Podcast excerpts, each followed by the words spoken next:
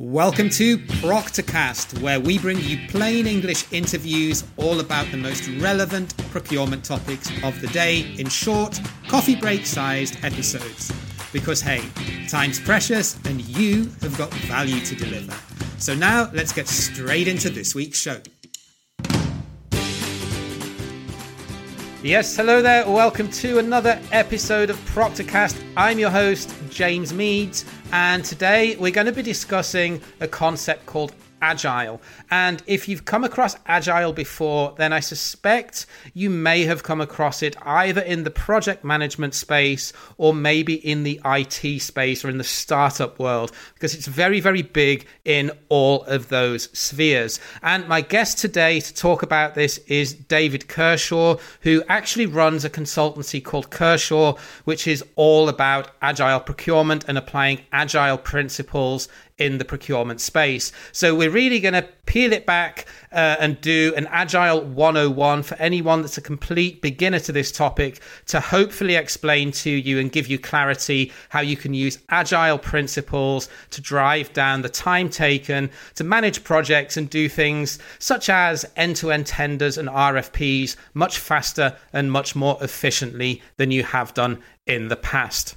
So, David, a very warm welcome to Proctorcast. Thank you for coming on the show. Thank you, James. Very, very, um, very happy to be here, and uh, thanks for inviting me to come along and, and have a have a talk with, with you. So we connected a while back and we finally got around to recording this now, but it's something I've been interested in for a while because I know very, very little about agile other than snippets I've got from people that I know that work in startups or work in the tech industry. So maybe a starting point just to orientate our audience would be what is Odd agile and what are its origins and then we can maybe go from there to explore you know how we can use it to benefit our project management and our sourcing uh, in the procurement space.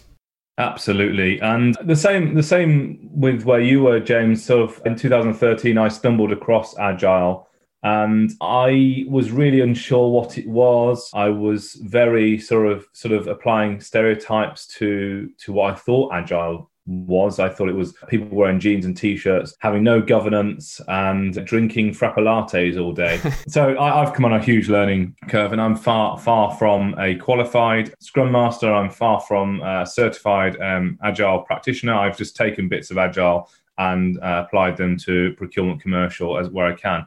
Agile to me, um, I first came across it in 2013. It had been established in sort of around the early noughties, and it was formed in in the US in Snowbird at a summit where uh, a few people got together and thought, how can we make delivery of software quicker and easier? And they developed this manifesto called the, the, the Manifesto for Agile Software Development, which can be find, found at agilemanifesto.org. And they developed four values. And those values were that they, they thought more about individuals and interactions over process and tools. They favored working software over comprehensive documentation. They favored customer collaboration over contract negotiation. And finally, they preferred responding to change over following a plan. So, for those who work in public sector procurement or any over processed procurement commercial function, I think these four things will definitely ring home to them. Yeah. And when you were reeling those off, I was kind of thinking, wow, that that really does speak to a lot of the way that procurement is going and being more people focused or being more focused on supplier development and supplier relationships and and, tr- and, and trying to be nimble to adapt to change. But on the flip side of that, and you raised a great point when you referred to public sector, but also in private sector procurement, in certain highly regulated industries and in big corporations, or even in cultures that are quite rigid, how do you get around all of that process and governance, especially, you know, if those types of processes and governance are ruled by legal or internal audit rather than procurement? How do you then break those down to be able to apply those principles? Because it sounds great in theory, doesn't it? Well, yeah, absolutely. Well, let's let's just take let's. So we, I, I, gave you a, a, snippet of the Agile Manifesto. Here's my here's my take on the Procurement Manifesto, just to get people thinking. So the Procurement Manifesto, in my opinion, and you can tell I'm giggling because I find this quite funny. So the Procurement Manifesto is hard to understand processes and tools. Yep. Unnecessary complicated documents. Yep. Out of date contracting negotiation styles, negotiating styles, and inflexible plans that are far too prescriptive. And crap data as well. Let's not forget that. 100%. Yeah, yeah, yeah. When I speak to clients, customers, users of a procurement function, they say to me, it feels like a constant game of whack a mole. A procurement thing, process, governance, paper, document thing pops up, and they have to hit it, and it's constant. It's a constant game of whack a mole of, of trying to get them down, and it, oh, this has created this hatred and pain of that's in procurement. So I suppose when we look at using agile ways of working in procurement, the first thing is to think about okay, what worries procurement people about agile?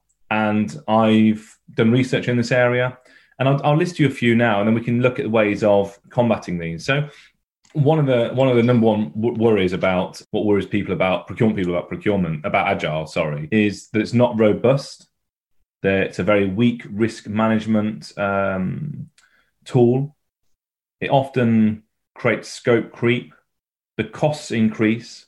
It wastes time, and it's a blanket application, a blanket um, application which is far too um, ambiguous for for procurement. I really disagree.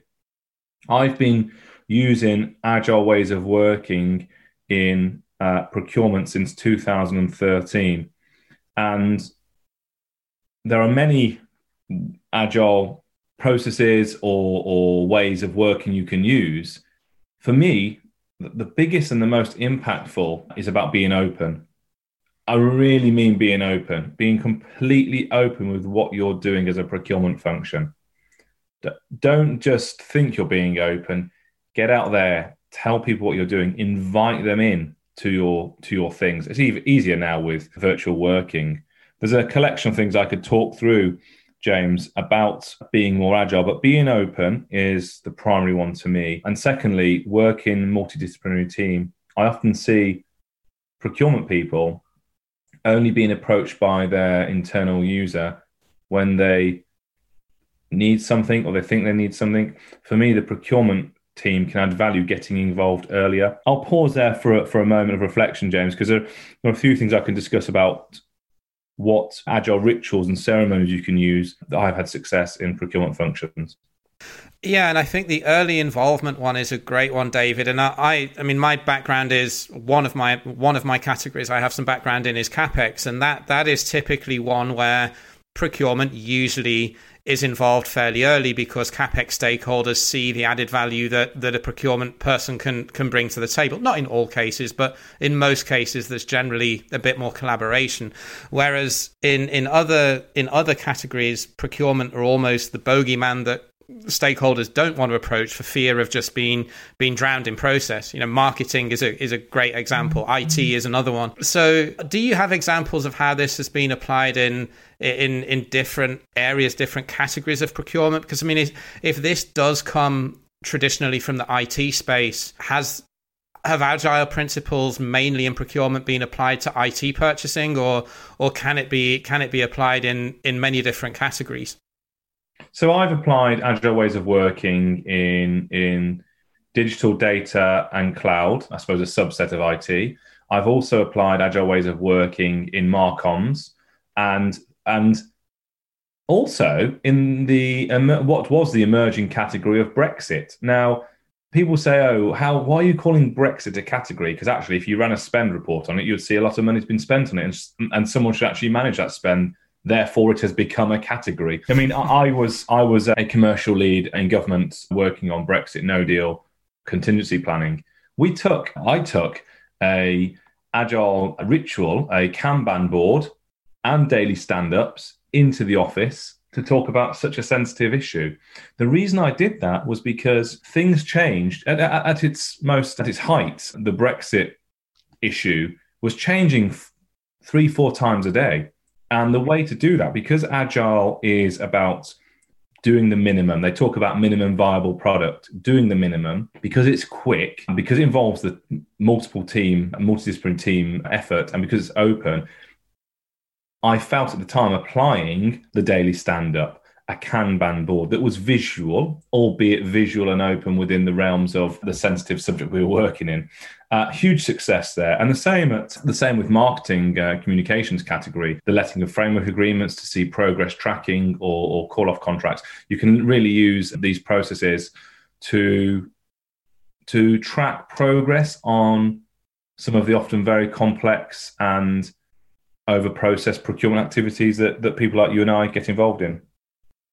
So this is almost the antithesis, isn't it, of some of the procurement process that a lot of us have been raised with as procurement professionals. I'm thinking things like uh, competitive bidding, ensuring compliance, doing very, very lengthy RFIs, and, and having quite verbose, very legal e contracts. So, if we're going to move to this more flexible, more agile, I guess, way of working. How do we how do we overcome that and convince other stakeholders, maybe more conservative stakeholders in the business, that that we can do this without taking on unnecessary risk or or without without us getting caught potentially with our pants down further down the line? So, point one: applying agile ways of working is not about breaking the law. In fact, it's about it's about baking in the, the law and legislation and adherence to legislation into everything you do. I do question, though, challenging policy from an observation I've I've made multiple times. People, departments, policymakers in, in, in, in procurement and commercial, they take a policy or a process, they don't actually review it, they just add on to it.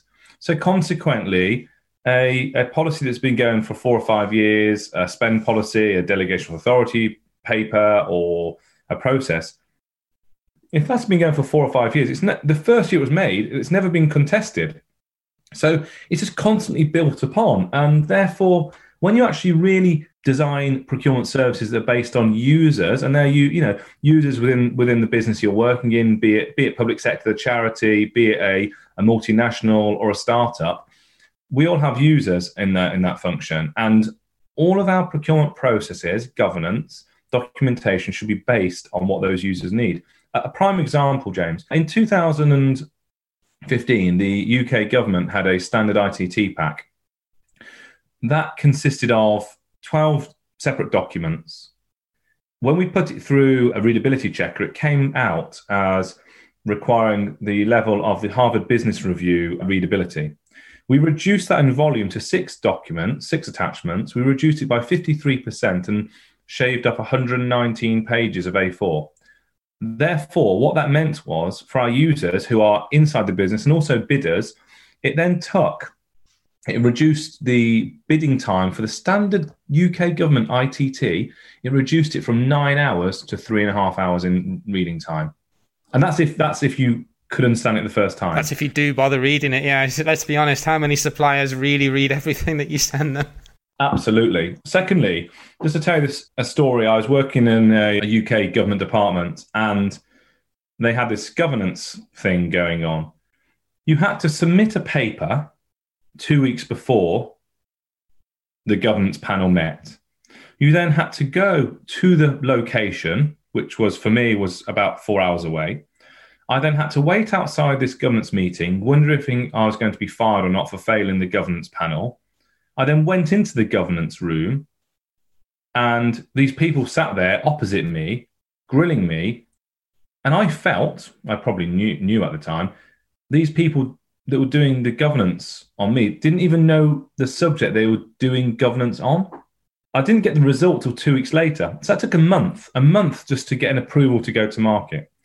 Now, why don't we in procurement apply the concept of minimum viable governance? Pop up governance. If you empower the team, if you create a very open way of working, if you have these daily stand ups, and if you regularly empower the team through multidisciplinary uh, skills, surely that team should have the empowerment to have do their own governance and, and have this pop up governance, which could ta- happen weekly, if not daily.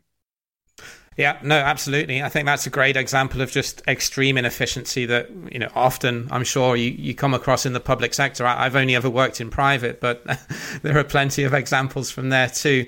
So I guess my final question then, David, would be if agile procurement is is not synonymous with procurement technology, but inevitably technology is a driver to to help you know reduce some of the lead times in terms of implementing projects or doing tenders or or going about our daily workloads. So thinking of this with your agile hat on what type of procurement technology and i don't mean a particular brand of software but i mean something out there that can that can reduce or, or make more efficient a certain process do you feel has brought us along the furthest over the past few years well, I suppose before I before I uh, talk about the technology, there are things that you don't need technology for. There are very very simple things you can use. So in in in the agile way of working, you can look at working on a sprint by sprint basis. So often having two weeks and focusing on what you're going to achieve in those two weeks.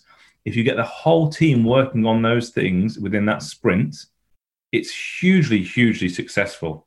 Everybody pours in gets the task done. So I would absolutely promote having sprint based planning. Secondly, as I said, the daily stand ups to make sure you are doing things against those daily stand ups. And those daily stand ups should only last sort of 15 minutes. And I suppose the last thing you should do before we talk about the, the technology is do a show and tell. You know, sh- show and tell your stakeholders what you've been up to. Don't wait for the end of the year. Do do three or four sprints. Get to the end of eight weeks, and we can do it now with this virtual working. Invite your senior stakeholders, your your users. If you're if you're a private sector business, invite your finance director, your chief operating officer, the chief exec. Get them to dial in and show the thing. And naturally, they're what you're having there, James. Governance is actually being done there and there, live with the team. So instead of instead of me having to go back to the team and ask them, two weeks' time, what, what, what, what the answer to the question I was asked at the governance board or the governance panel, the, the question can be answered then. I think in that way of working is really helpful. And I think lastly, understanding the, the idea of retrospectives and carrying out a retrospective review and actually being open about what you've learned. In terms of in terms of technology, most of my technology that I use from an agile point of view is based around communication. That is all. And for me, it would also be really important to promote technologies, two technologies in particular, which are based around, around communication. So using Trello, which is about a live Kanban board so people can see what tasks you are working on, what tasks you've yet to work on, and what tasks you've completed. Yeah, um, I use Trello. Yeah. Well, there we go. Absolutely brilliant. Why would you not use it? And secondly, something like Google, Google Chat or Slack, where you can just be really quick on communication. I think working from home has really promoted that. But it's more about the the rituals and the ceremonies that I support rather than a specific piece of technology, James.